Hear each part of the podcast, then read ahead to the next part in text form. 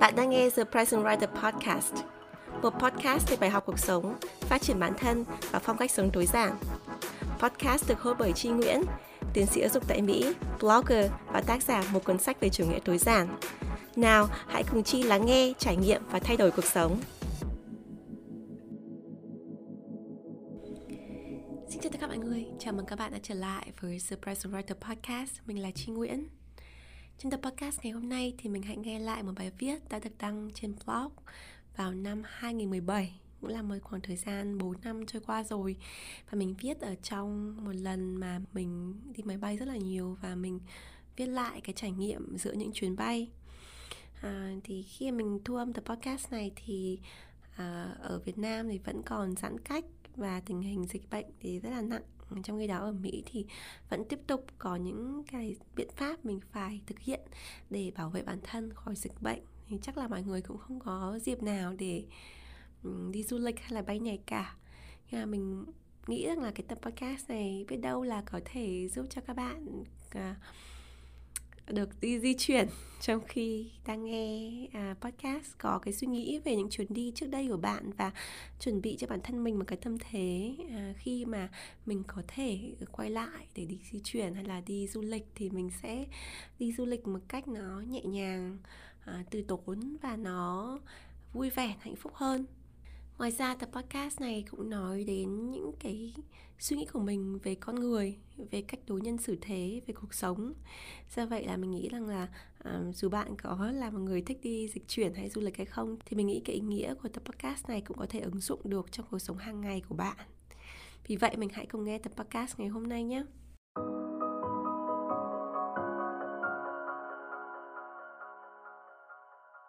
Viết giữa những chuyến bay. Bài viết được đăng lần đầu tiên ngày mười sáu tháng tám năm hai nghìn mười bảy bởi Chi Nguyễn. Lần gần nhất tôi về Việt Nam là tháng sáu năm hai nghìn mười bảy.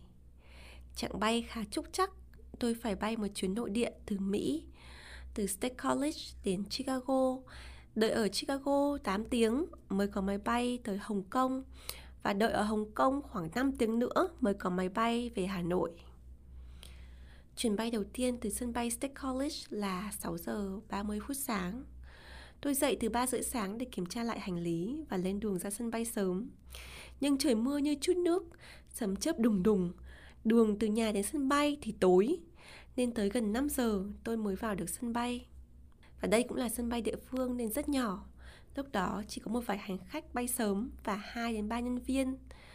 Tôi tới quầy làm thủ tục check-in nhưng không có ai. Đang ngó nghiêng thì có một cô người Mỹ da trắng tầm bốn mươi tuổi từ đằng xa, mặc áo mưa màu vàng, chân đi ủng đen, bước nhanh đến chỗ tôi. Gương mặt cô ấy thoáng nhìn đã biết là đang không vui vẻ gì cho lắm. "Cô làm thủ tục bay?" Cô ấy lớn tiếng hỏi. "Vâng, đúng," tôi nói và đưa cô ấy lịch trình bay. "Trời ạ, à, tất nhiên rồi, tất nhiên rồi!" Cô ấy gần như hét lên, rồi lắc đầu cười mỉa mai. "Tất nhiên là cô sẽ đi Hồng Kông." "Xin lỗi, có vấn đề gì vậy ạ?" Tôi cố gắng bình tĩnh, hỏi một cách lịch sự.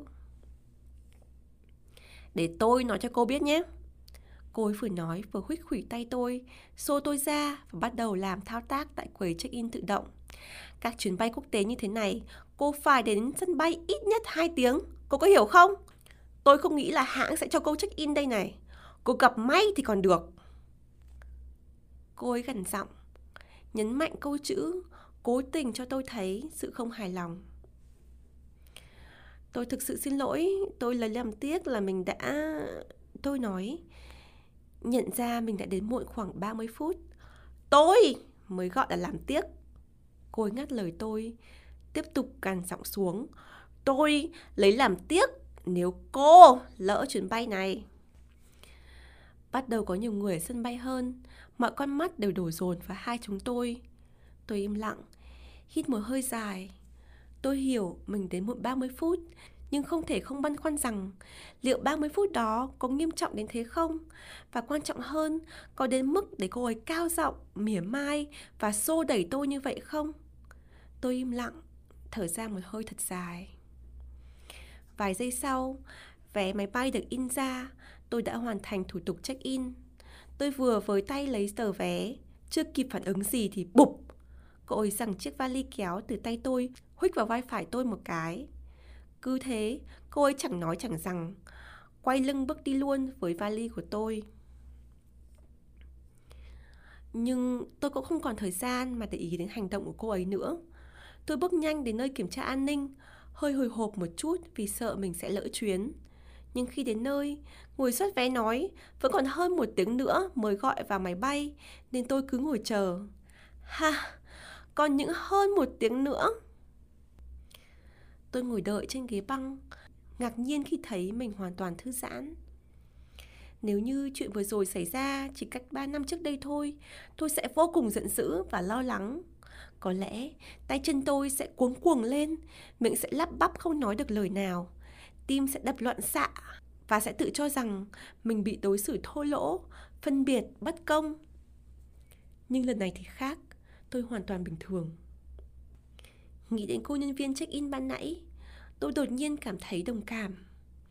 Có thể cô ấy đã phải bắt đầu ca làm của mình từ rất sớm, từ hai, ba giờ sáng, dưới cơn mưa tầm tã, phải làm thủ tục cho nhiều hành khách, phải xách nhiều vali lên băng chuyền.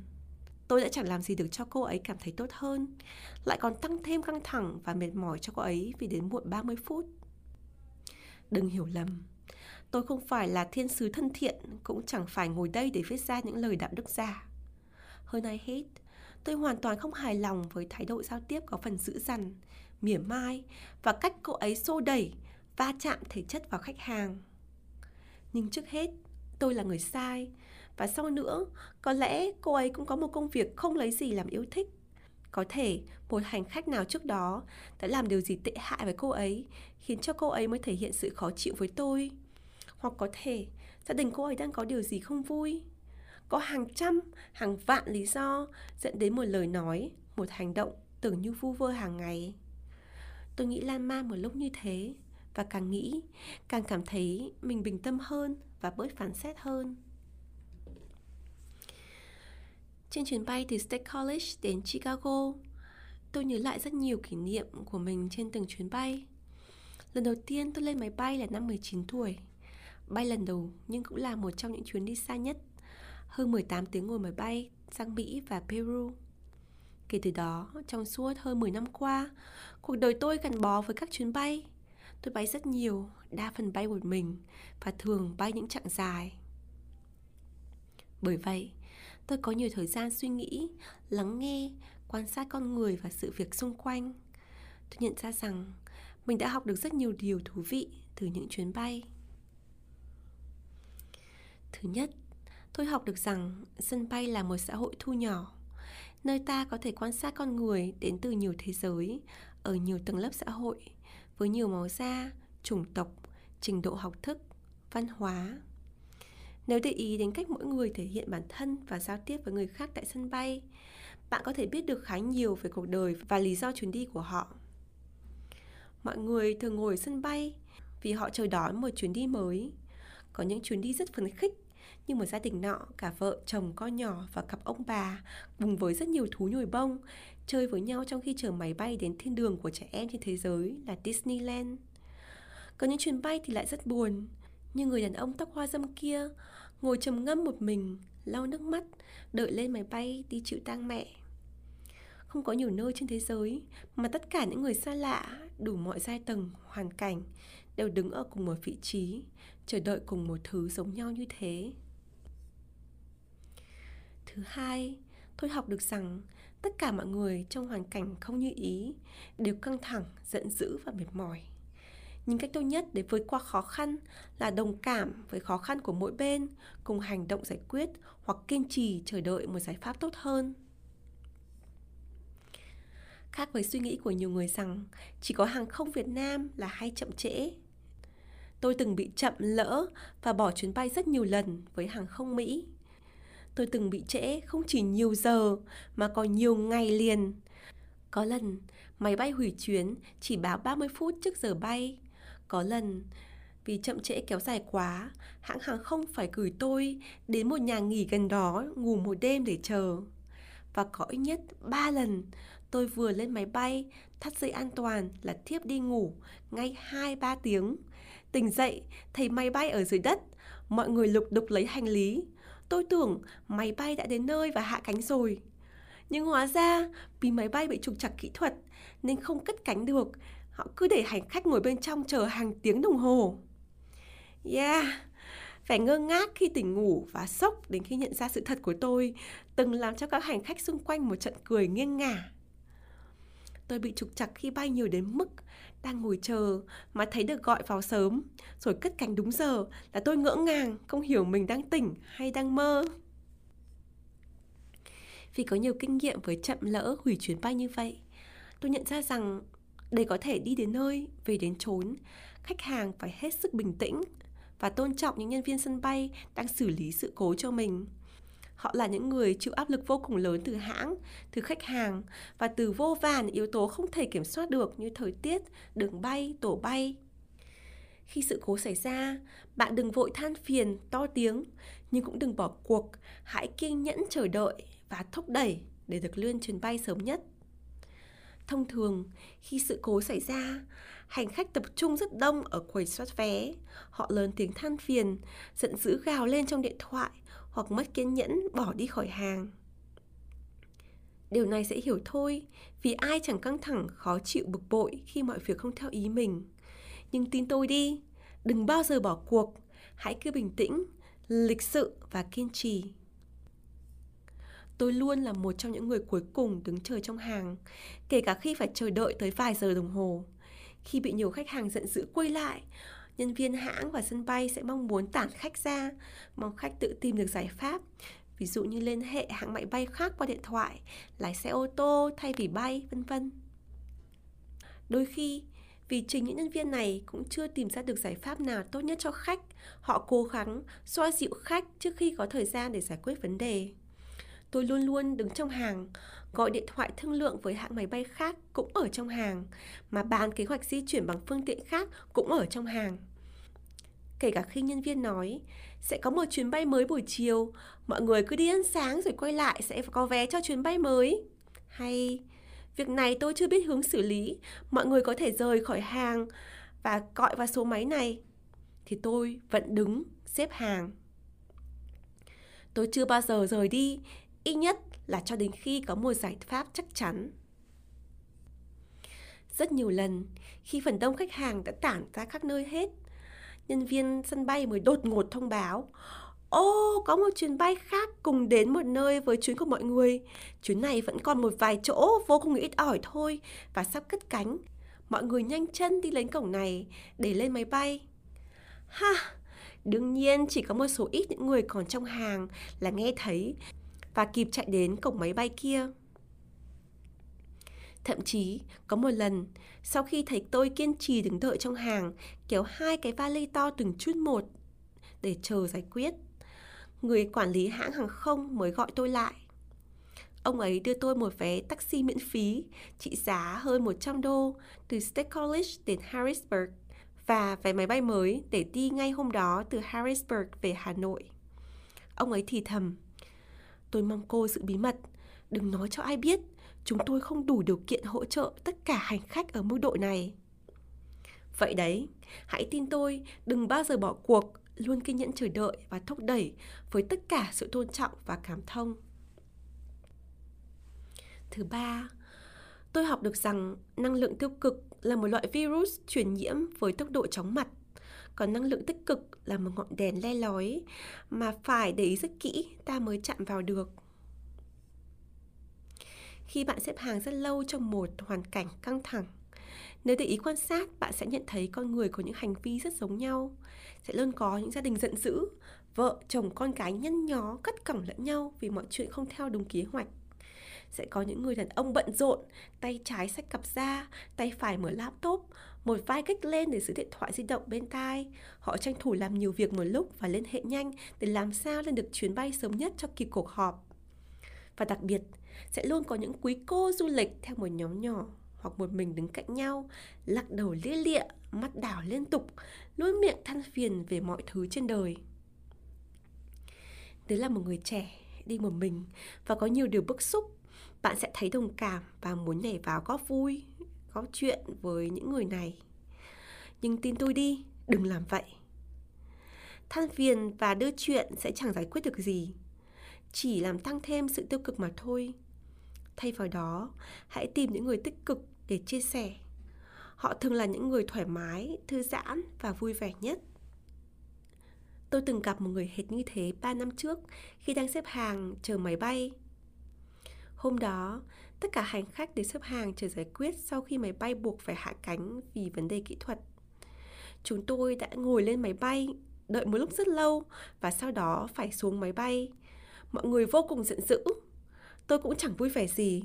Chỉ còn mỗi hai ngày cuối tuần để cho tôi đến thăm bạn trai mà đã mất đứt đi nửa ngày ở sân bay rồi, trong khi đó vẫn chưa đi được đến đâu cả. Nhưng khi tôi vừa định mở điện thoại lên để than vãn thì bắt gặp ngay ánh mắt ấm áp và nụ cười hiền hậu của một bác đứng bên cạnh. Bác ấy là người đầu tiên trong ngày mỉm cười với tôi. Bác ấy kể rằng mình đến sân bay từ rất sớm nhưng chuyến bay đầu tiên bị hủy và hãng chuyển cho bác ấy xuống chuyến này. Rồi chuyến này cũng có trục trặc nốt. Từ sáng đến giờ bác ấy còn chưa kịp ăn gì. Tôi tròn mắt. Trời đất, chắc bác bực lắm nhỉ? Tôi tưởng đâu bác ấy sẽ tuôn một tràng dài than vãn. Nhưng bất ngờ thay, bác ấy cười nói: Không, tôi không bực đâu. Tôi thả đợi một chút còn hơn lên một cái máy bay đang bị hỏng. Như thế này tốt hơn, họ làm cẩn thận đấy. Tôi cũng không vội. Đó là một lời giải thích đơn giản mà dễ chịu nhất tôi được nghe trong ngày. Nghe vậy, tôi mỉm cười đáp lại và lập tức cảm thấy nhẹ nhõm, bình an hơn hẳn. Tôi ước một ngày nào đó tôi cũng có một cái tâm an lành như bác ấy. Thứ tư, tôi học được tầm quan trọng của du lịch gọn nhẹ, travel light. Tôi vốn là người có thói quen mang thừa thãi đồ đạc khi du lịch. Nhưng từ khi gặp có nhiều sự cố trên hành trình, tôi mới thấu hiểu tầm quan trọng cả về thể chất lẫn tinh thần của du lịch gọn nhẹ. Mang càng ít đồ, bạn sẽ càng thoải mái, càng cơ động, càng dễ ứng phó với những tình huống xấu. Chẳng thích thú gì khi bạn đặt lên rồi dỡ xuống những hành lý xách tay cồng kềnh khi máy bay không khởi hành được. Rồi kéo lên những chiếc vali nặng trịch đi xếp hàng, rồi chạy xuống tìm cửa máy bay mới. Đó là còn chưa kể những hành lý đã được ký gửi vào băng chuyền rồi lại phải rút ra, chờ đợi lấy khi chuyến bay bị hủy, vân vân. Những lúc như thế, chỉ muốn vứt hết, vứt hết đồ đạc đi luôn cho rảnh nợ. Ngày nay, với việc mang ít hành lý hơn, tôi thường mang theo một vali xách tay và một túi đeo vai. Tôi cảm thấy không có gì có thể làm khó được mình. Tôi có thể đi khắp mọi nơi và giải quyết được mọi vấn đề nảy sinh trên hành trình. Thứ năm, tôi học được cách thư giãn và tận dụng thời gian bay hiệu quả.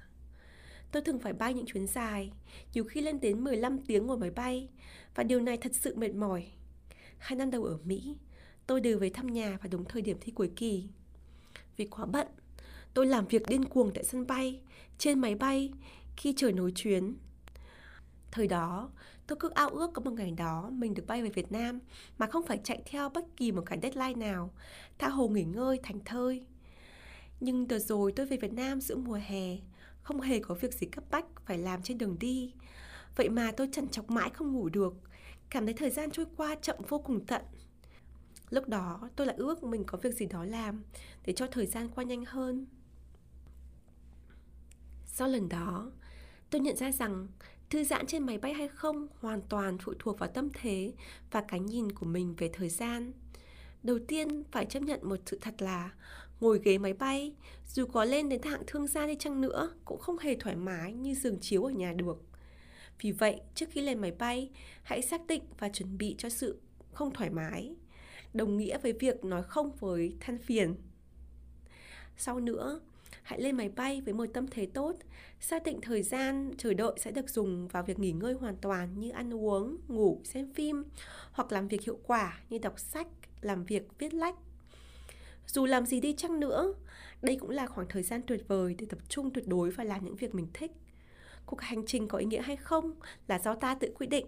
Hành trình sẽ buồn chán, mệt mỏi, khó chịu nếu ta cảm thấy tiêu cực, nhưng có thể sẽ vui tươi, nhiều trải nghiệm nếu ta có con mắt nhìn tích cực.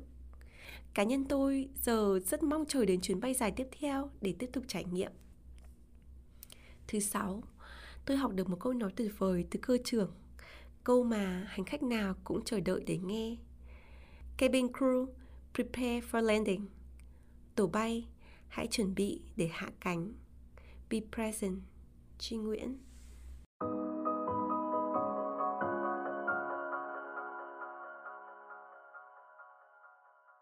Cảm ơn các bạn đã lắng nghe bài viết Viết giữa những chuyến bay. Như các bạn đã nghe thì mình viết cái bài viết này thực ra trên một lần bay. Điều làm cho mình cảm thấy bồi hồi nhất ấy, khi mình nghe lại bài viết này ấy, là ở phần đầu bài viết ấy, mình có nói rằng là lần cuối cùng tôi về Việt Nam là năm hai không một bảy. Và khi mình viết bài viết này ấy, thì mình không thể nghĩ rằng là đấy, cho tận ngày hôm nay vẫn là lần cuối cùng mà mình về Việt Nam. Bởi vì là sau cái lần về Việt Nam này thì mình uh, tập trung và làm đề án tốt nghiệp tiến sĩ. Rồi sau đó đến năm hai không một tám thì mình sinh con. Và khi mà sinh con thì mình dự định một năm đầu thì mình uh, chăm cho con nó cứng cáp hơn, thì mình sẽ mang con về Việt Nam. Bởi vì là khi mình sinh con thì mẹ mình có sang Mỹ để thăm cháu, nhưng mà ba mình khi đấy bị đột quỵ, cho nên là ba mình không có sang Mỹ được để thăm cháu. Nhưng mà khi mà con mình đủ cứng cáp rồi ấy, thì lại đúng lúc bệnh dịch nổ ra. Và mình đi làm full time nữa, cho nên là cho đến tận ngày hôm nay thì mình vẫn chưa về Việt Nam. Đã bốn năm rồi. Nó khiến cho mình có rất nhiều cái suy nghĩ. Thứ nhất là mình nhớ việc bay máy bay. Mình vẫn bay những cái chặng ngắn, nhưng mà lâu rồi mình không bay những chặng dài. Và mình không biết là mình có đủ sẵn sàng để bay chặng dài với con nhỏ hay không, vì rất là vất vả. Nhưng mình cũng nhớ chuyện bay, rồi là um, mình nhớ được cảm giác được đi về nhà, cũng như là có những cái khó khăn ở trên hành trình. Bây giờ thì mình có gia đình rồi thì cũng khó để mình đi du lịch một mình. Nhưng mà cái thời điểm đấy thì mình hay di chuyển một mình, và mình hay quan sát cuộc sống thông qua những chuyến bay. Mình cảm thấy sân bay, đúng như là lời mà mình đã viết ở trong bài viết ấy, là nơi mà mọi người thể hiện hết tất cả những hỉ nộ ái ố, rồi là cái sự căng thẳng, rồi sự niềm vui, rồi là sự phấn khích. Rồi là có những người thì người ta lên máy bay thì người ta chỉ muốn đi ngủ.